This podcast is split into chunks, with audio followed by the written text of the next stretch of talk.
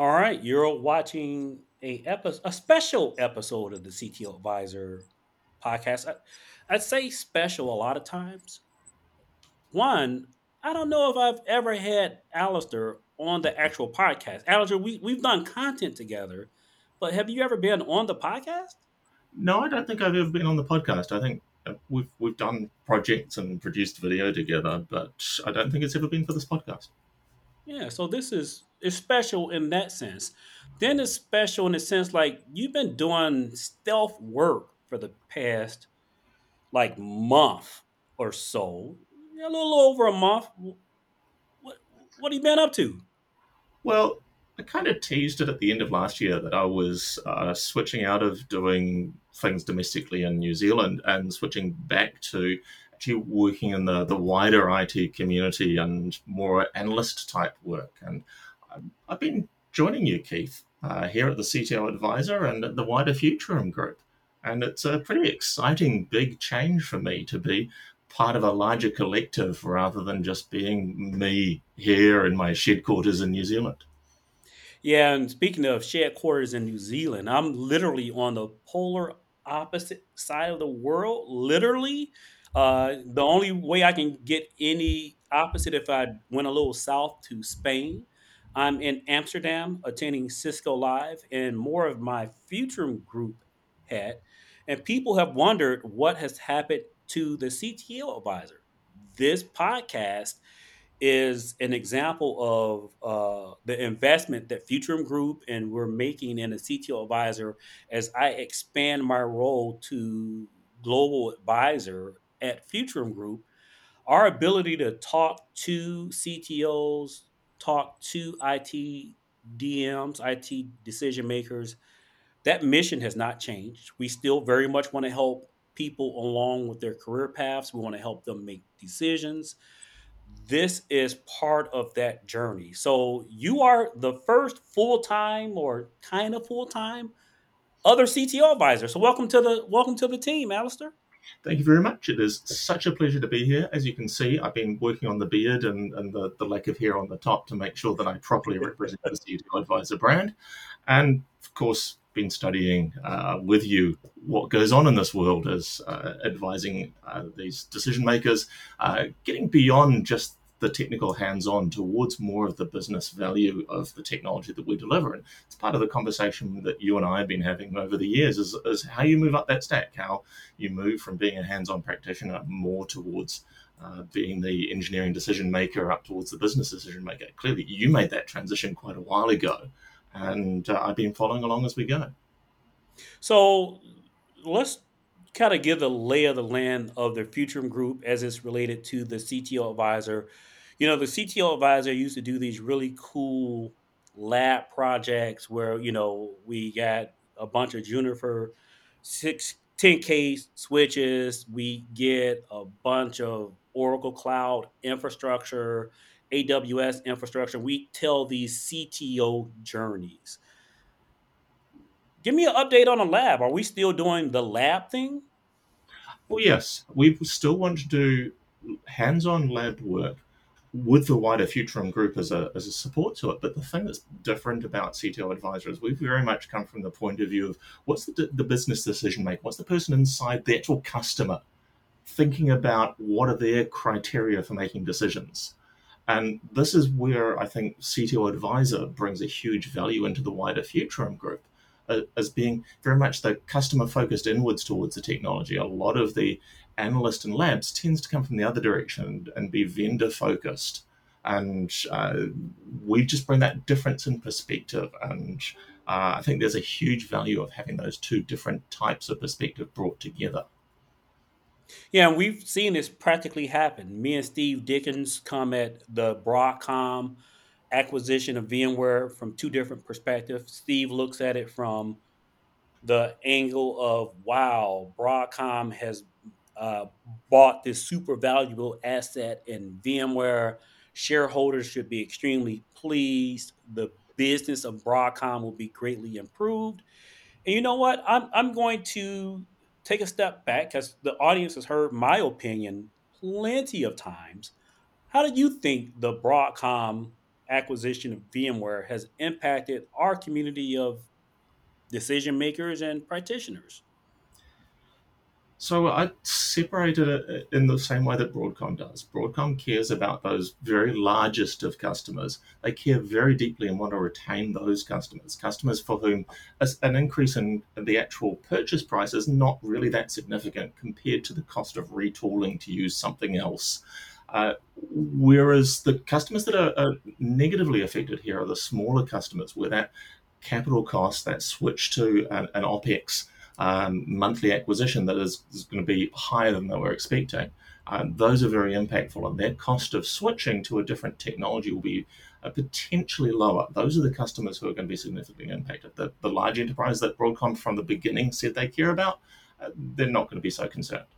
Uh, I think there is a, a huge opportunity for uh, this reassessment. One of the things that VMware did is that it allowed you to not have to reassess your uh, underlying platform every time there was new hardware versions because it was all abstracted away.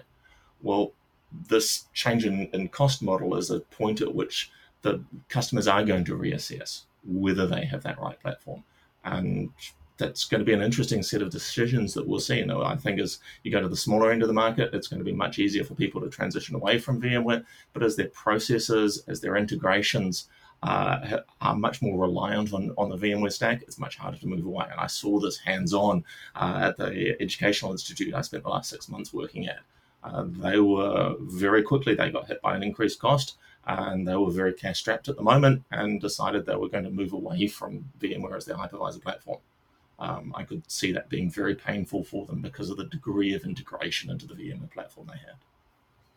So this is an example of how both you and I look at, especially the VMware community, uh, uh, acquisition of by Broadcom and its impact to that VMware community. We're both still relatively close to that, but I think where our paths diverge a bit in technical capability. You've spent the past few years teaching AWS developer courses.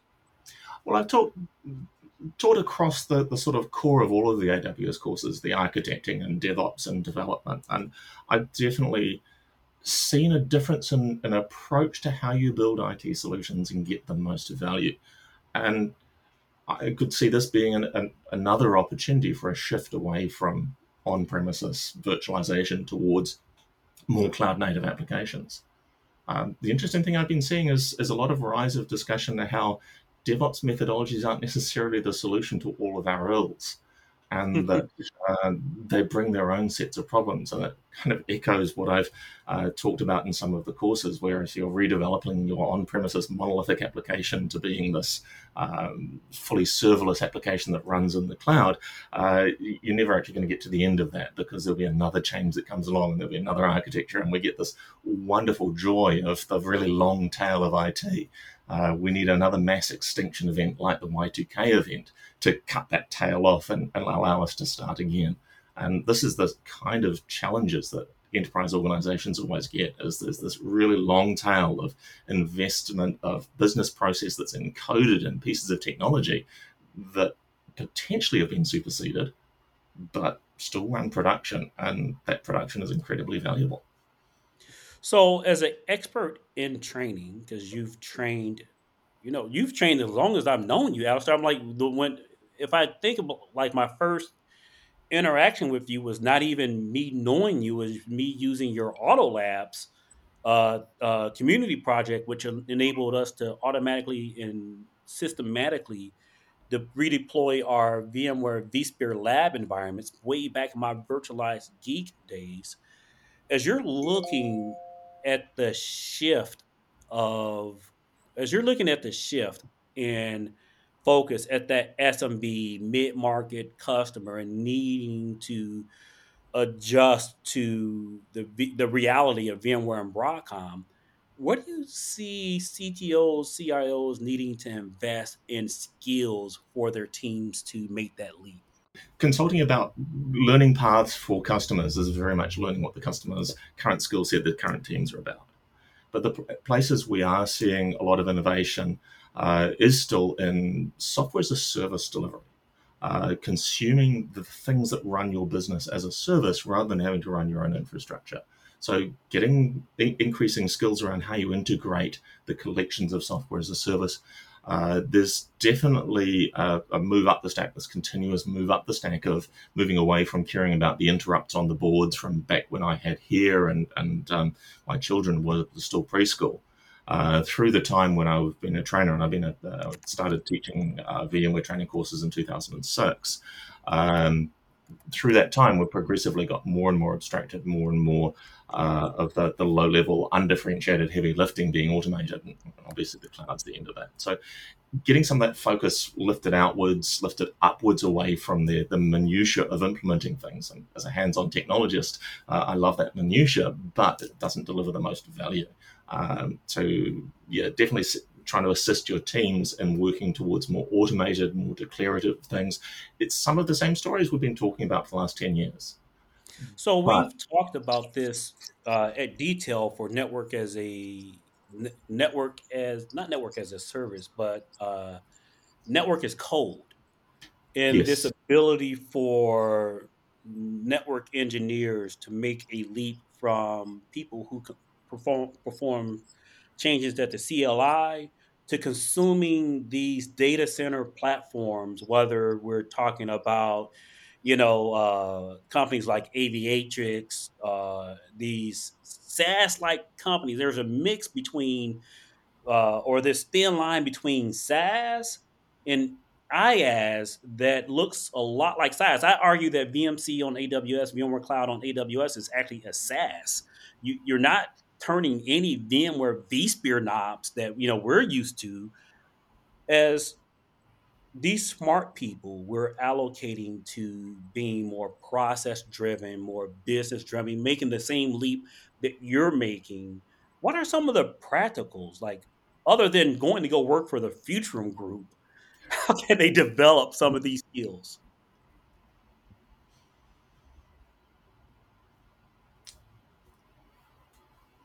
So I'll, I'll the uh, I have a talk track for this. My talk track is either t- cross training with uh, with other internal groups or finding a job that is closer to the business, such as uh, sales engineer, SE, or going back to school, or having a stint yep. like a at, at a uh, ISV or service provider such as uh, PwC, et cetera, et cetera. Yep. So countdown and then just answer it as you as you please. All right, three, two, one. Well, I think there are a whole lot of different ways of acquiring new skills. One of the first things to do is in your existing role, think about how does what I do impact the business? Right? Because most of us work in companies where the delivery of IT is not the purpose of the business. And so starting to, to get your focus out to what's the purpose of the business, how is it being furthered? Now, if you're early in your career going in and you really want to big, make a big change, um, further study. If you did a computer science degree, then heading towards doing something that's more like an MBA, getting more of that business language, because there's a whole other language as you start moving out of the technology. Uh, but it may be that it's simply mentorship within your organization. Go and, and find somebody who is a level up, but across on another reporting line. It may be go and find some some uh, training on YouTube. It may be that you go look for a new role that is adjacent to your current role that is maybe more aligned. That may be within your organization if it's a nice progressive organization that allows you to move. Uh, sometimes these IT organizations, the infrastructure people get held in one place because it's so hard to find good ones that you don't let them go. So sometimes that does involve moving to a new organization in order to get that new horizon it really does depend on your position and your starting point. But getting that that idea that the future focus is more how do we make the business successful? What is it that, that this business does that is successful? And then the education is really good for getting a systematic thinking around how you look at a business and how you look at a different business because you might be in a manufacturing business and have a particular way that things uh, you, you have to work to achieve business success that's very different from a service business and having some of that formalized framework from education can be really useful for uh, actually understanding your own skills, your own gaps. So the I'm I'm really interested also kind of going back to I wanted to kind of do a victory lap and brag to my audience about your diverse skill, your experience from a technical perspective, your help with our projects where we, you know, compared all the various VMware cloud solutions and help customers with that decision matrix. A lot of good work on uh, the past technical side. What are you most looking forward to in this new role? Well, I'm looking forward to digging both technically into AI. How do you implement, how do you build an AI solution?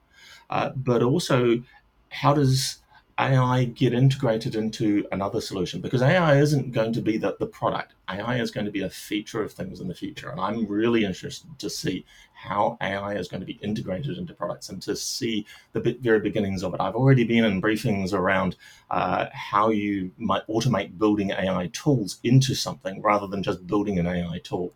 So this is going to be a big area of focus for me as well as I think for the wider CTO advisor and Futurum group for the next um, six to 12 to 36 months.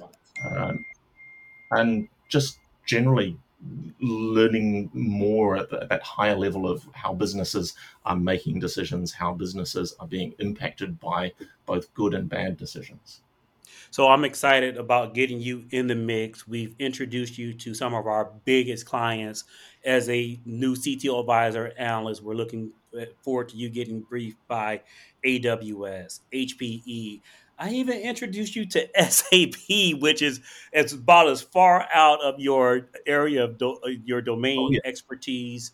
We're actually looking to get you come to get you to come up here all the way from New Zealand. We're not up here because I'm in Europe and we don't want you to have to fly that way or that way if you're not watching the videos on the other side of the world. Uh, we're uh, and getting you integrated with the rest of the team. Uh, Alastair, where can people find you uh, until you have your first f- post on either the CTOvisor.com or the Futurum Group website? Well, my primary historic point of publication, and hopefully I can start publishing there again, is at demitasse.co.nz. Uh, that's been my blog since 2006 when I became an independent um, contractor and, and, started writing about VMware. Uh, you can occasionally find things from me on uh, on X Twitter, uh, and I really need to ramp up publication on uh, on LinkedIn as well because that seems to be replacing X as the, the location to um, actually engage around these these uh, issues. So general identity for me, Alastair Cooke, as well as Demitasse NZ as the uh, as the IDs everywhere. Of course, Demitasse is my uh, a small but powerful company, and NZ for New Zealand, where I live. And I definitely need to get up to the US more because it's it's all very well talking online like this, but it's when you share a meal with somebody that you actually build those relationships, those understandings from much less formal interactions. And I really do need to be up and around the people in the US for those. I'm absolutely not averse to, to travel to the to Europe. I've been to Barcelona so many times, I haven't got enough fingers to count them. All right. And if you want to find more about the CTO Advisor or Futurum Group, you can visit Futurum Group on the web, the oh, actually futurumgroup.com. Call it myself. You can find the CTO Advisor at thectoadvisor.com. I'm at Cisco Live the week of this recording, the week that you're listening to this. So there will be content freshly posted to the CTOadvisor.com as I visit uh, Tech Field Day X, a Tech Field Day brand, another Futurum Group company, talk to you on the Twitters or x.com at CTO Advisor. Talk to you soon.